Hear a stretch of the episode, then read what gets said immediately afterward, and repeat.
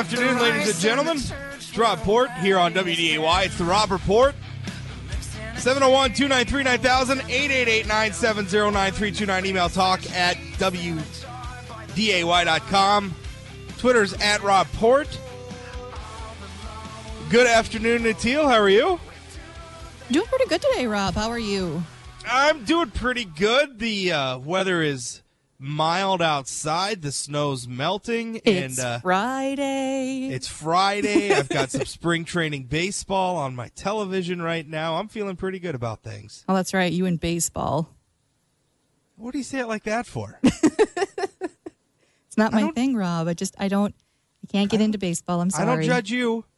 I don't judge the weird stuff you like to do. Baseball's not weird. It's America's pastime.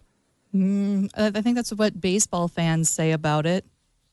No, I'm pretty sure that's in the, I'm pretty sure that's in like the Constitution or the Bill of Rights or something. Oh, I see. Pretty sure. All right, we're going to get right down to it. Uh, my guest, uh, you know, Trump's budget came out, and the reaction from North Dakota's congressional delegation, well, uh, two members of the congressional delegation anyway, Senator Heidi Heitkamp, Senator John Hoeven, they're not liking what they're seeing in the budget, particularly when it comes to agriculture, particularly when it comes to uh, the Farm Bill. So here to talk with me about it is Daryl Lies from the North Dakota Farm Bureau. He's the president of the Farm Bureau. Daryl, thanks for your time. That's glad to be here, Rob, and go anyone but the Yankees. Oh. All right, interview over. interview over. I just had to don't that, Rob. I can. Yeah, you- you know the I know, thing I is- know is how I- excited you are for baseball season to. I love- to I get love here opening day. I love baseball, and and you know the thing about it, people hate on the Yankees. You know how Yankees feel. You know how Yankees fans feel about it. We love it. We Oh, absolutely yeah, love it. You know what? You know you know why we hate you hate us because we win relentlessly. Okay, Hey, hey, Rob, so I'm a Patriots fan on football side. I get it. all right. So Okay, fair enough. Fair enough. All right, let's let's get serious. Trump's budget. What are you seeing? Well, you know, Rob, I, I think that people are maybe jumping to a little bit of uh, anx- anxiety or anxious type uh, conclusions on this deal. Uh, every president and administration comes out with a budget, and every one of them kind of protects some things that are important to them and kind of lays some things out there uh, on the on the chopping block that maybe ain't quite as important to them. But when I look through this, some of the things I see, Rob, in this is there's some duplication between agencies. And I think that what we're going to see from a President Trump being a businessman is, is how does business become more efficient? The first thing you do is you get rid of your duplications. And so I think that we're seeing some of that in his proposal. And and, and by the way, it's a, that's exactly what it is. It's a proposal. Congress still has to act on this stuff. They're, the the chances of a budget that's presented by a president to stay intact are about zero. And and so I mean I think the the jumping to conclusions and the screaming from the rooftops that, that some folks may be doing, I say to that, take a step back, kind of look at what's in there. Yeah, maybe there's some areas of concern out there, but there's a lot of things that need to be looked at. And you've kind of got to take that bold step, as President Trump did, put those things out there, put it out there in a serious way to really get the congressional folks to take a serious look at how things can be improved. 701 293 9000 888 970 9329. I'm quoting here from the Associated Press. Heidi Heitkamp says the $1.15 trillion budget that Trump unveiled Thursday would cut funding for agriculture and rural development programs. But Daryl, what you're saying is some of that is duplication, like like we're we're cutting redundancies. Can you give us some examples? What what are you talking about? Well, so without uh, being able to quote the exact program uh, names or that, but you know, you, you take water development and, and you know some of your waste disposal and water development things that are done uh, through maybe rural development or the you know the rural business cooperative service or different areas. A lot of those things are done over on the EPA side also, and so you know let, let's let's determine which agency agency is going to have primacy on these things because we do not need two different administrative offices duplicating each other. and and so I think that's one very specific area that can be talked about. That we've got granting processes in the EPA for water development and wastewater development uh, granting, and we've got it in the USDA also. So why do we have two different, you know, bureaucracies handling the same issues? And and I think that's one of the examples that I, I sit here and I say, Trump's throwing these things out there. Take a serious look at these things and let's make ourselves more efficient, make government better. 701 293 9000 888 970 9329. Email talk at WDAY.com if you want to get a comment or question in. Talking with Daryl Lies, president of the North Dakota Farm Bureau. Were you surprised at the at the reaction from our two senators? I mean, obviously, Heidi Heitkamp, John Hoeven, two people, different political parties, different political philosophy, uh, but yet both kind of sounding the alarm about Trump's budget for agriculture. What what are they seeing? I mean, what what is making them react that way? Because typically they're pretty reliably in favor of our state's big industries, agriculture, energy, etc. Um, what what are they seeing? I mean, what's what's causing them to, to, to, react this way? Well, I think one of the things that we saw, um, and I think Senator Hoeven may have been the one to mention it, uh, was a concern. Is he, he talked? You know, there's talk of consolidation um, of, of offices, you know, and they talk about it in a way of, uh, you know, cutting staff in local offices. And, and, and Rob, let's, let's be honest, we're in, you know, we're in the 21st century here.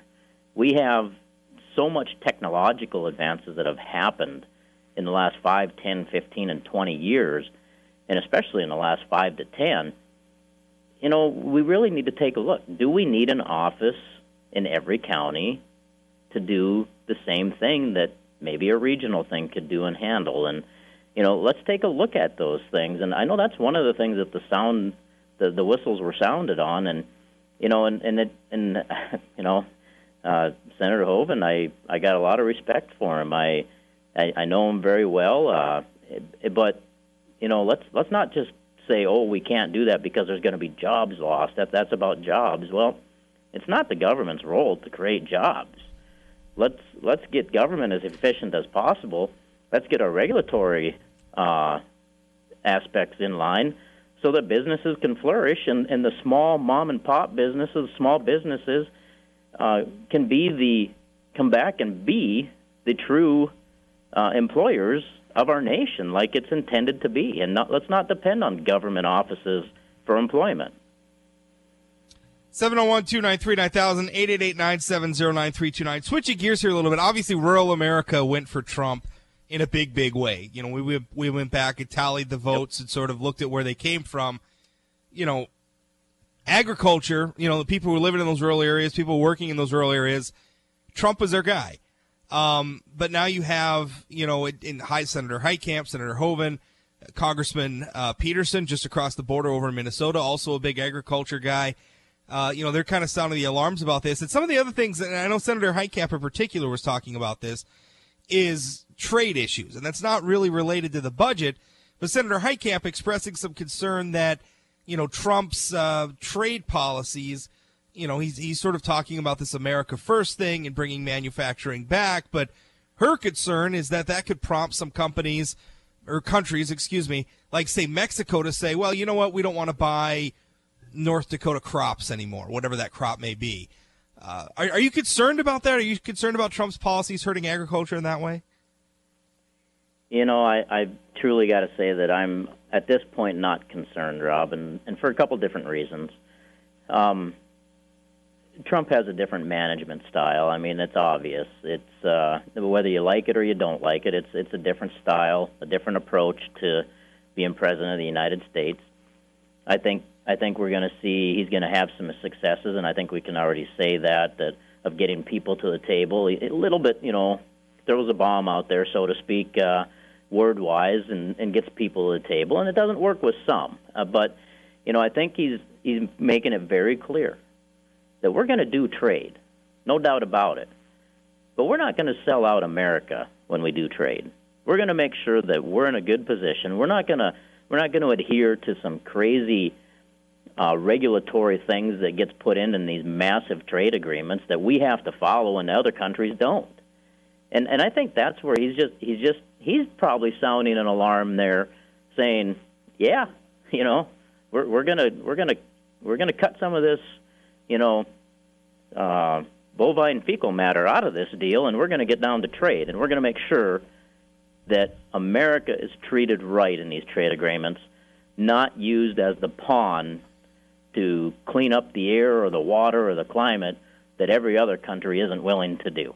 So, in summary, Senator Heitkamp, Senator Hoeven, they say Trump's. I mean, because Senator Hoeven even was was blunt. I mean, he said budget's not going to work for agriculture. You're saying not so fast. This isn't as bad as it looks. No, I mean it's a it's a lot of things that I think we're throwing out there to get people to look at these areas and go, you know, how can we make it better? To make those agency folks come up with ideas on how they can get better, to make the congressional delegations from across the country look at how they can put together a, a, a good budget and a good appropriation that manages what we need to manage, do what we need to do as as what government is defined to do, but let's start trimming trimming some of the waste out of here. There's always ways to get more efficient, and so let's look at that. Let's do that. And he's just, you know, he's like I said, he's got a different approach. He kind of throws that, you know, bombshell out there, and everyone like this reacts. Well, at the time of reacting, I can guarantee you, Rob, because I used to serve on a staff for Congressman Cramer, did ag policy. Them staff in those in those uh, senators' offices or Congressman Peterson's office or whoever has concerns, they're looking at right now how they can make things better so that they can make some efficiencies and show a savings in the budget, but how they can justify what needs to be done. That's what's happening right now. That's that's the world of politics. Yeah. And and those those work working groups and working situations are taking place immediately when something like that comes out. Well, that's good to know, and uh, obviously it's it's a process. Like you said, Trump makes a proposal, but Congress is going to have its own priorities, and the end product is not going to match exactly with what Trump has proposed. So obviously, we're going to see what's uh, what's going to happen. A lot of moving parts. Daryl, thanks for the update. Certainly appreciate it. Yeah, you bet. And uh, you know, Rob, it's uh, in, in rural America, we we're pretty proud of what we have and what we do for our country and, and for the world out there. And uh, if I could throw one last thing in, that, sure. you know, that's not getting a lot of uh, national media attention out there is the extra stress and devastation that's going on down in Kansas, Oklahoma, Texas, and Colorado right now with those wildfires down there that got out of hand and burned between 1.2 and 1.5 million acres. But along with that, a lot of livestock loss, a lot of sure, business right. loss, a lot of home loss, and farm farmstead loss, and fences and all that. And uh, you know, people, the ag community, and just the good-hearted people across this nation are coming together, and we at NDFB are putting out a fundraising effort through our foundation, and uh, you know people can get more Okay. information about that by going to our website. That's uh, ndfb.org, if I'm not mistaken. Yep, ndfb.org slash cattle drive. Certainly a place to uh, to look for. ndfb.org slash cattle drive. If you want to help out with those wildfires. Daryl, thanks for your time. Appreciate it. I'm Rob Port here on WDAY. This is the Rob Report. We'll be right back.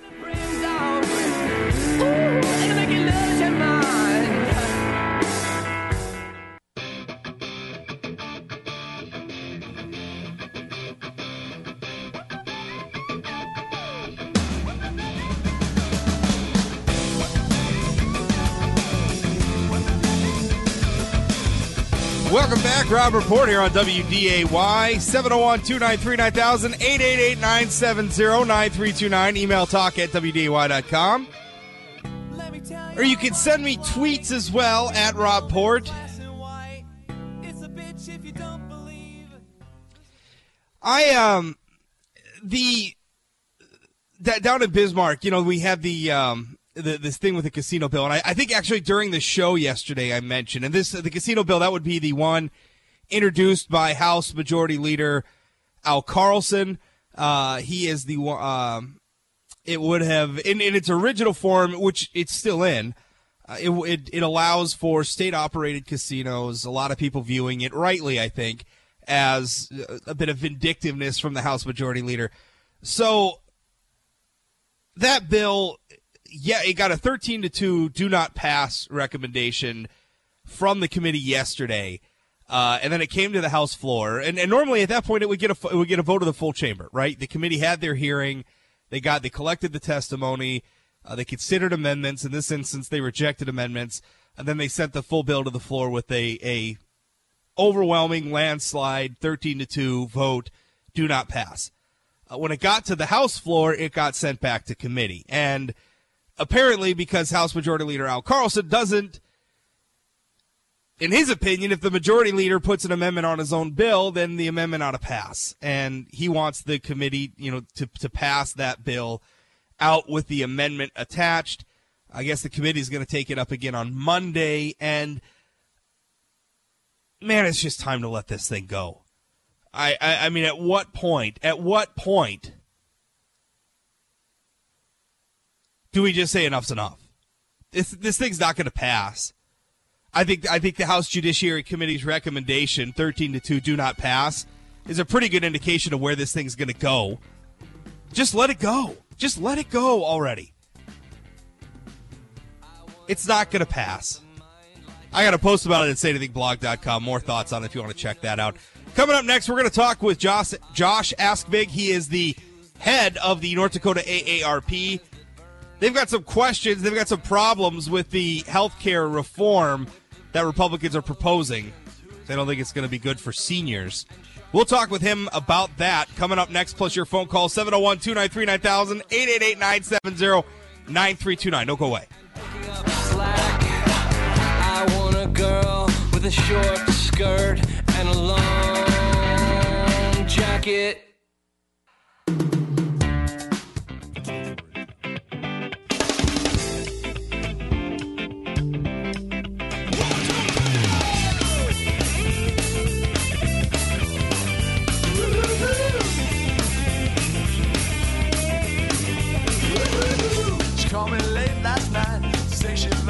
So. Didn't matter. Welcome back, Rob Report here on WDAY 701 293 9000 888 970 9329. Email talk at WDAY.com or hey, tweet me at Rob Port.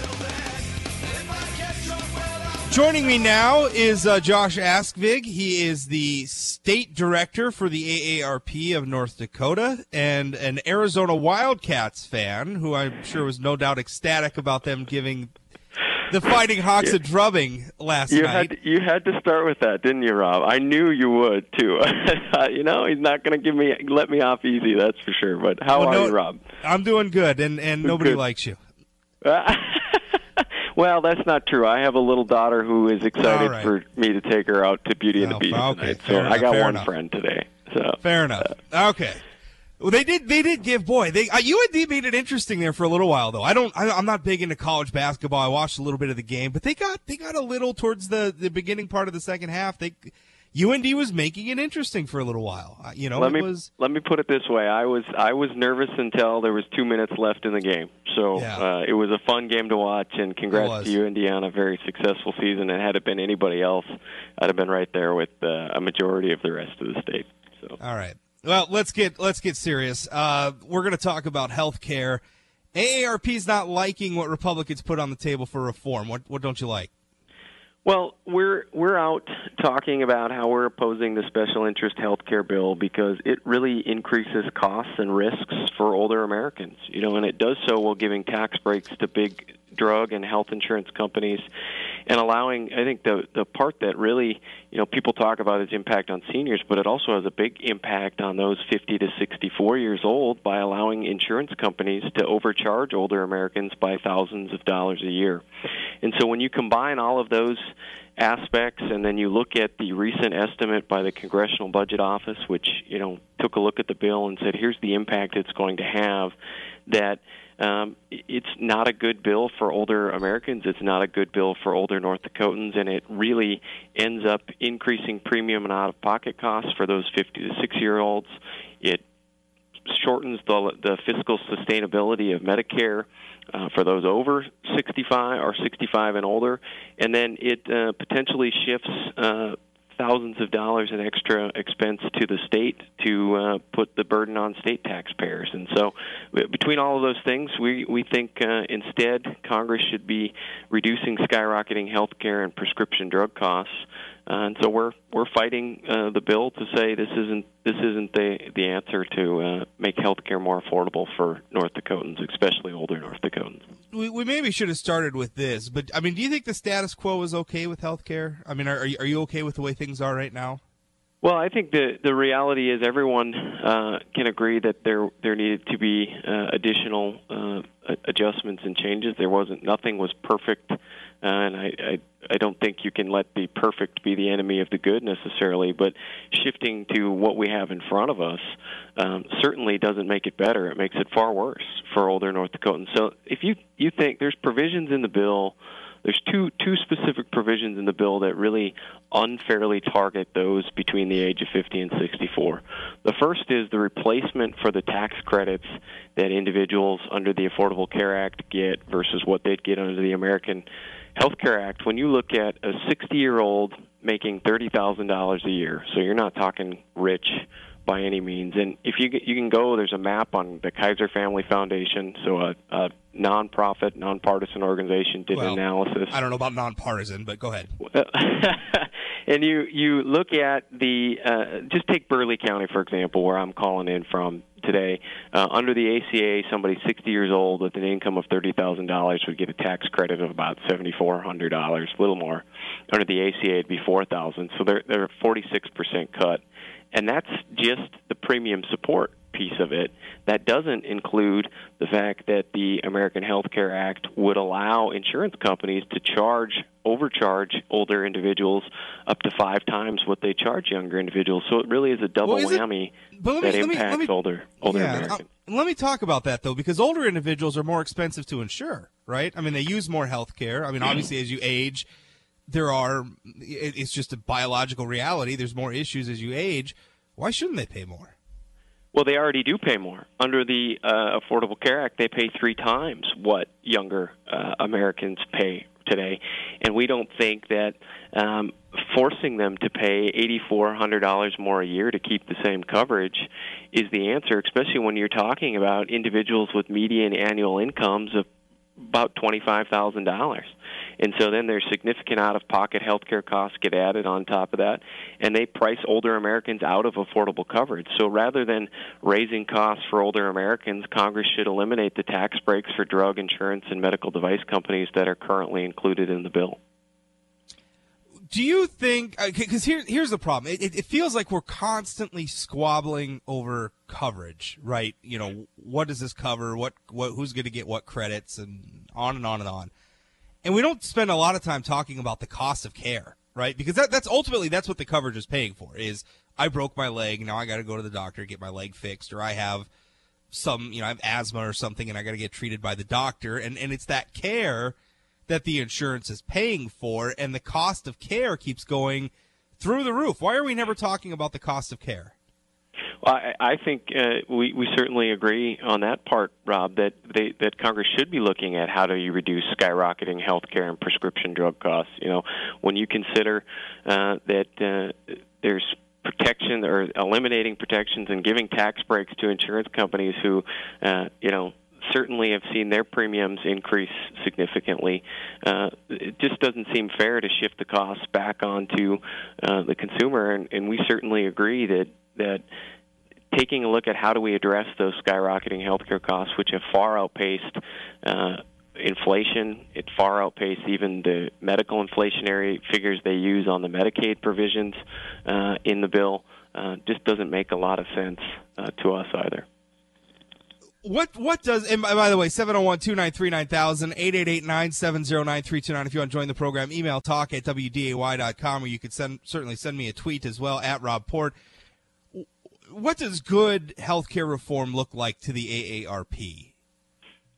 Well, I think good healthcare reform to the AARP is ensuring that folks, no matter their age and no matter their income, have the opportunity to uh, afford uh, access to health care. So I think making sure that we don't throw people uh, off of coverage or overtax them simply because of their age uh, and, and keep them uh, from being able to access quality health care. You know, one of the things that is is been said, it's been stated, and I think it's becoming well known is the more you can encourage preventative care and encouraging people to get in and get prevention done rather than uh, acute care or that care that usually costs more uh, makes sense for everybody. And so finding ways to ensure that people can access care in an affordable manner for those that need access to oftentimes life-saving prescription drugs that they can afford those drugs and that uh, it certainly doesn't look like uh, a bill that overcharges older Americans, especially those 50 to 64 year olds, and